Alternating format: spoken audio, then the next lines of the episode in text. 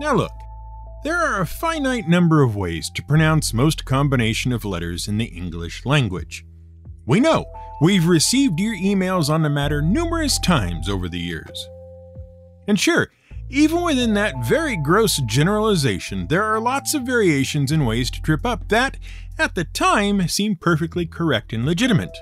We know, we've received your emails on the matter numerous times over the years. Fortunately, there are a number of aids to help you determine how to pronounce a given English word or phrase. There are also an approximately equal number of aids that will happily help you mispronounce a given English word or phrase.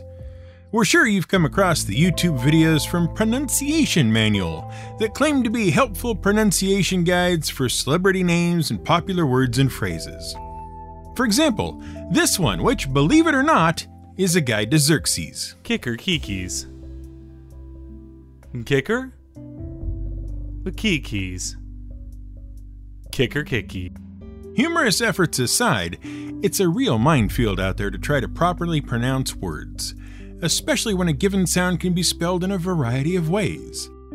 Oftentimes, many of these mispronunciations come across because people read words but never hear them spoken, whether that's because they read above their grade level or simply because they don't mix in the sorts of circles in which those words are commonly used. And sure, you can take a stab at it, but if you don't have reason to suspect you might be wrong, you certainly aren't going to think you need a dictionary to help you sort it out. Of course, listeners of audiobooks have the opposite problem. Lots of information on how to pronounce a word, very little info on spelling. And really, that is perhaps the most annoying source of mispronunciations. Words that have just been plain old made up. Take, for example, G I F. You know, the graphically interchangeable formatting. It's not that no one knows how to say it, it's that everyone is sure they know how to say it, and will fiercely defend the hill they are about to die on to make sure that everyone else in the world knows their preferred pronunciation. GIF or GIF, we don't care. We're taking Mike Rugnetta's suggestion of equally appropriate pronunciation and going with Jife. For more on that, see our episode on the GIF. Though not really. Nothing is as annoying to us as a word that just appears in the language without any auditory hints as to how it might be spoken. Although, fair enough, that is how most words arrive at the best of times. At that point, you have to fall back on the classical rules of pronunciation, which no one actually knows. No, not even your grade school English teacher. Oh, you'll have learned a bunch of them and forgotten almost all, but mostly what you've learned is wrong. For example, there are more words that disobey the I before E except after C except words like neighbor and way rule than follow it. It's not really a rule at that point, is it? Certainly not one you should rely on. Sadly, it's pretty much the only spelling rule anyone can remember. It's weird though how caffeine policies result in species seizures, don't you think? Anyway, what's obviously going on here is that we are making the case for pronouncing today's word any reasonable way you want. Why are we doing that? Well, because for years and years and years, practically since the day it was introduced to the Dungeons and Dragons public in the Blackmoor supplement from nineteen seventy-five, no one has been quite sure how to pronounce the word S A H U A G I N. Go ahead. You take a stab at it. We'll wait. This is G M Word of the Week, and I'm Fiddleback. So how did you do? Back in the mid seventies, just about anyone could write or call into the T S R offices and speak to someone working on D and D.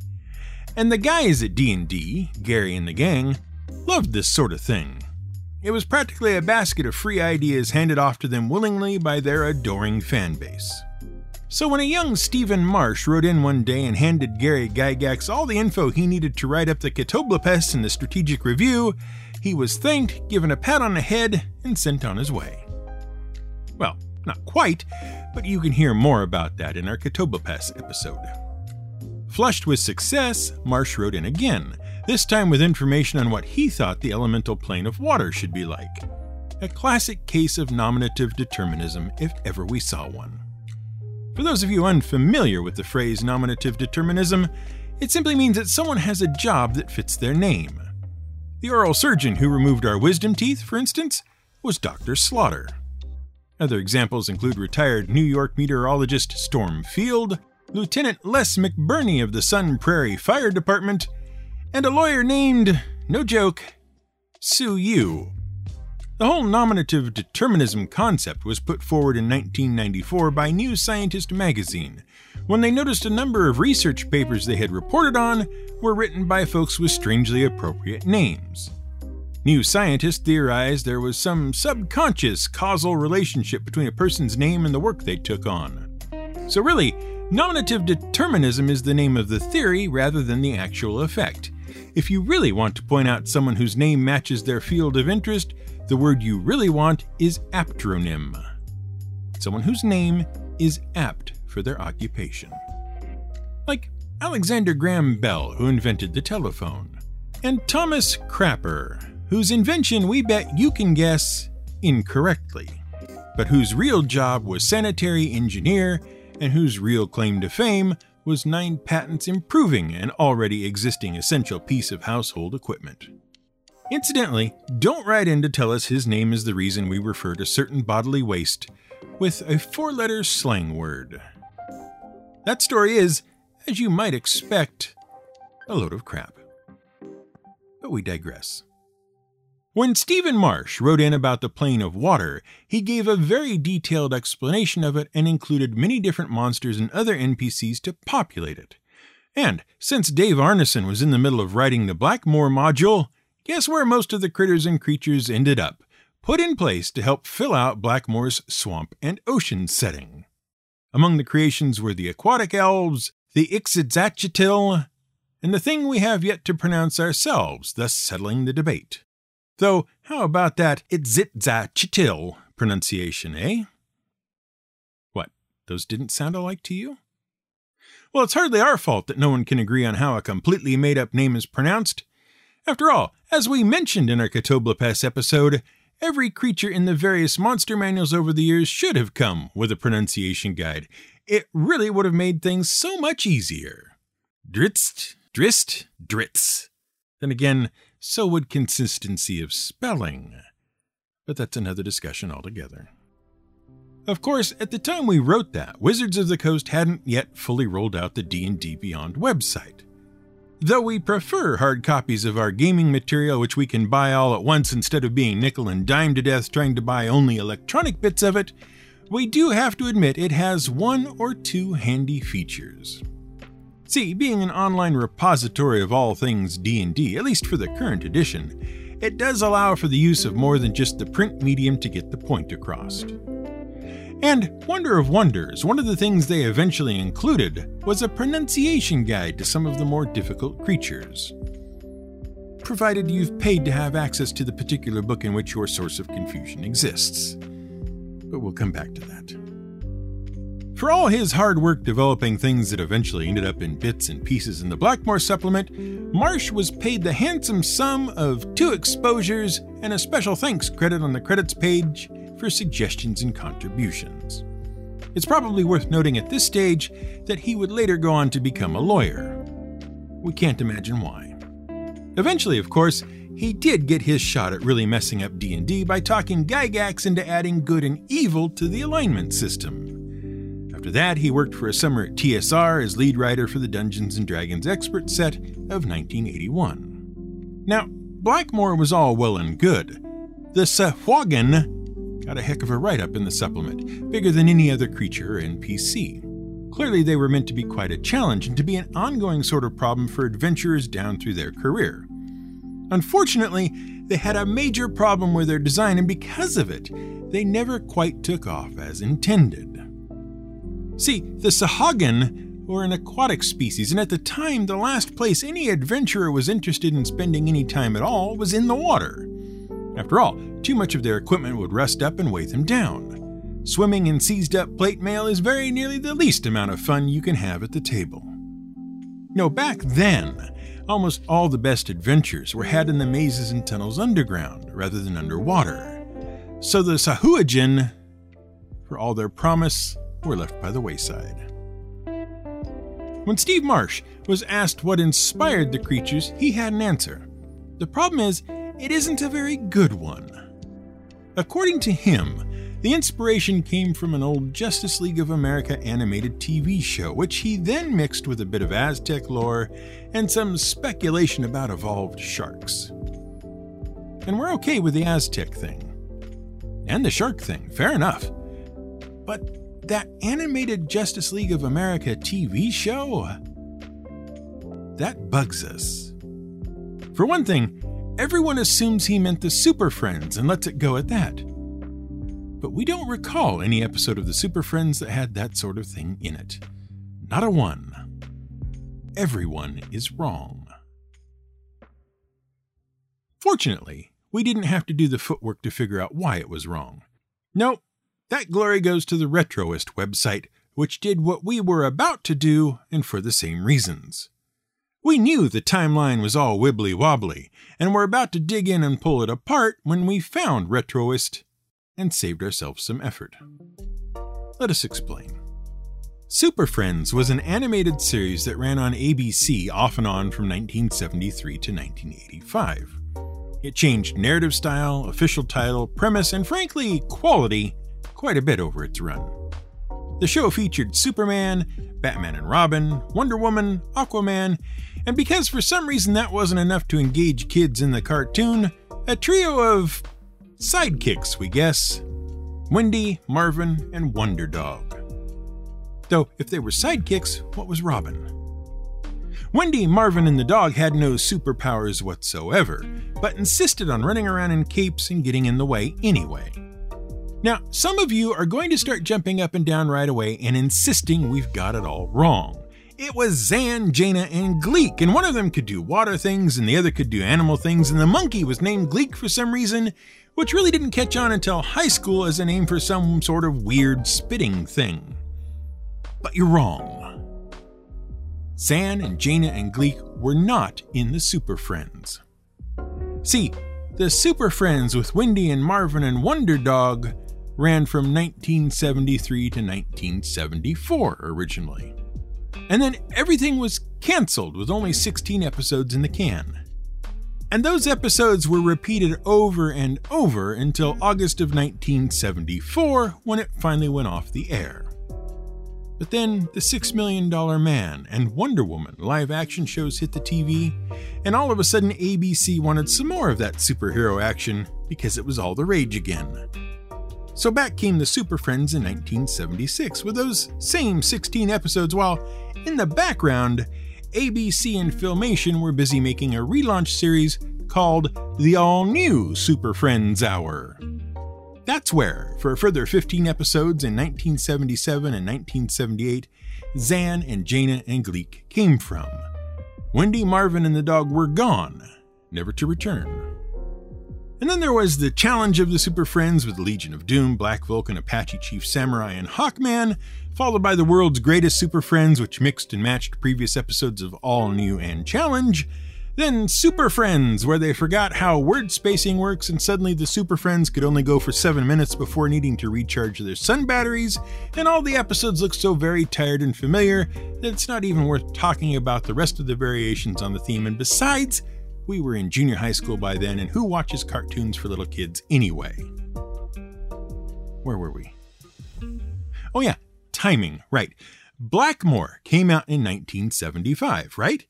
Which means the only Super Friends available at the time was that first sixteen-episode run. Which means it's easy to check which episode provided the inspiration for Marsh's new creatures. Probably it was an Aquaman episode, given that these usually all happened at sea. Though, it was the lack of much for Aquaman to do in the various versions of Super Friends that led to the Aquaman is useless set of memes. Generally, in any given Super Friends iteration, he got about one episode that was specifically geared to he and his fish-based powers. So, like we were going to do, Retroist went to check which episode it was that gave us the difficult-to-pronounce correctly Blackmoor N P Cs.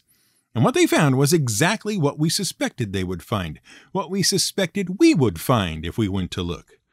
because we had no memory of anything even remotely similar in any Super Friends episode we had ever seen. And that's exactly what Retroist found when they checked. Nothing. No episode even hints at such creatures. There was no old animated Justice League of America cartoon. Steve Marsh lied. Except, Steve Marsh is a lawyer still, as far as we know. So, Steve Marsh absolutely positively did not lie in any way, shape, or form, and it would be irresponsible of us or anyone else to make that claim, and thereby damage his reputation and standing within the community of not only lawyers, but more importantly, gamers. No, Steve Marsh did not lie. He was merely mistaken. Because Retroist was able to find the actual source. We'll let Retroist explain what they found. I went back to the original Aquaman animated series, which ran from September nineteen sixty-seven to June nineteen seventy. In the second episode of the series, The Rampaging Reptile Men, we meet some, well, rampaging reptile men. They don't look exactly like the creatures we would become familiar with, but they are evil and intelligent water-dwelling creatures. I could easily see Marsh confusing the various D C Heroes T V shows, so perhaps these are the creatures that would inspire his Devil Men of the Deep. The only thing we'll add to that is that the Aquaman show was a repackaging of the nineteen sixty-seven animated series The Superman Aquaman Hour of Adventure, which no doubt added to Marsh's confusion. There. Solved at last. The true story of the origins of the... Se- nope, nope, nope, nope. Wait, we have one last point to make. One which might, from a certain point of view, help provide a definitive explanation of what inspired these creatures. But we have to bounce around in time a bit to do it, although once we get where we're going, that'll probably make all the sense in the world. In nineteen ninety-six, for the advanced Dungeons and Dragons second edition game, T S R embarked on a series of books called Monstrous Arcana. Each sourcebook in the series was meant to show, in great detail, everything there was to know about some of the most popular monsters in the game. Along with these sourcebooks, there were to be three adventures available to help D Ms and players explore the various aspects of the monster in question. Sadly though, T S R was in its last throes as a viable company. The next year, Wizards of the Coast would step in and buy the company up, end many ongoing projects, and just a few years later launch third edition. As a result, only three volumes of Monstrous Arcana were ever released. One on the Beholder, one about Mind Flayers, and the one we are interested in, the second in the series. Written by Skip Williams, The Sea Devils came out in nineteen ninety-seven and was one of the first books published by Wizards of the Coast for D and D, though it's likely this is only because it was one of the most complete. Now, you'll note the name of the book is not the same as the official name of the creatures. Which is fine. Lots of D and D critters get a variety of names depending on where you run into them, how they've been handled over the years in the various editions, and lots of behind-the-scenes stuff that we'd really rather not hash out again. See our episode on Malebranche. Sea Devils is just one of those alternate names provided for by the lore and publishing history, along with Devil Men of the Deep. But here's where the problem starts. See, there's one more thing Marsh has said about the N P Cs he created, and that is that he got the name for them from the name of a Spanish historian on the back of the Christ in the Americas pamphlet as provided by the Church of Jesus Christ of Latter-day Saints. Well, that pamphlet came out in the early seventies, and it has been rendered available online, so we went looking, hoping to find a pronunciation hint in the actual inspiration. And you'll never guess what we found. That's right. Nothing. It's not there. Again, Steve Marsh is a lawyer, so we'd never accuse him of lying. Probably he's just mistaken again. Because you see, we think we might know where he actually got it from. We're probably totally wrong, but let us give you the evidence anyway. In the seventies, in America, the Public Broadcasting Service, P B S, was affiliated with a number of small public T V stations all over the country. And they were all pretty desperate for programming, especially in the evening after all the Sesame Street, Electric Company, and Mister Rogers had played out. They needed programming for an audience older than grade schoolers. And what they got, through a deal assisted by P B S, was Doctor Who. The original series, not all this newfangled stuff. Stuff from the sixties and seventies. So episodes of Doctor Who were available to view in the States for anyone in range of a public T V station and the ability to find them. We lucked into it one night and discovered the fourth Doctor, Tom Baker. However, the third Doctor, played by John Pertwee, had numerous adventures under his belt by the time nineteen seventy-five rolled around, one of which featured he and companion Joe facing off once more against his arch-nemesis, the Master. In the third serial of the ninth season of Doctor Who, which would make it nineteen seventy-two originally, everyone was all at sea in an adventure called The Sea Devils. And yes, it featured an underwater aquatic race of lizardy people who, in the show, were members of the Silurian species, and they have a distinct dislike of surface dwellers for a variety of reasons, not the least of which is that they once ruled the planet until the monkeys somehow took over. Now, that could all just be coincidence, and it could be that Marsh never saw the show, but we bet someone somewhere knows all this. Because for years, since they were first introduced, the official pronunciation of S A H U A G I N was Sahuagin. But if you go to D and D Beyond today and pull up the entry on them, you can hear famed voice artist Matt Mercer officially pronounce them on an official Wizards of the Coast product as Sahuagin. Sahu again. It's a who again. Makes you think, doesn't it?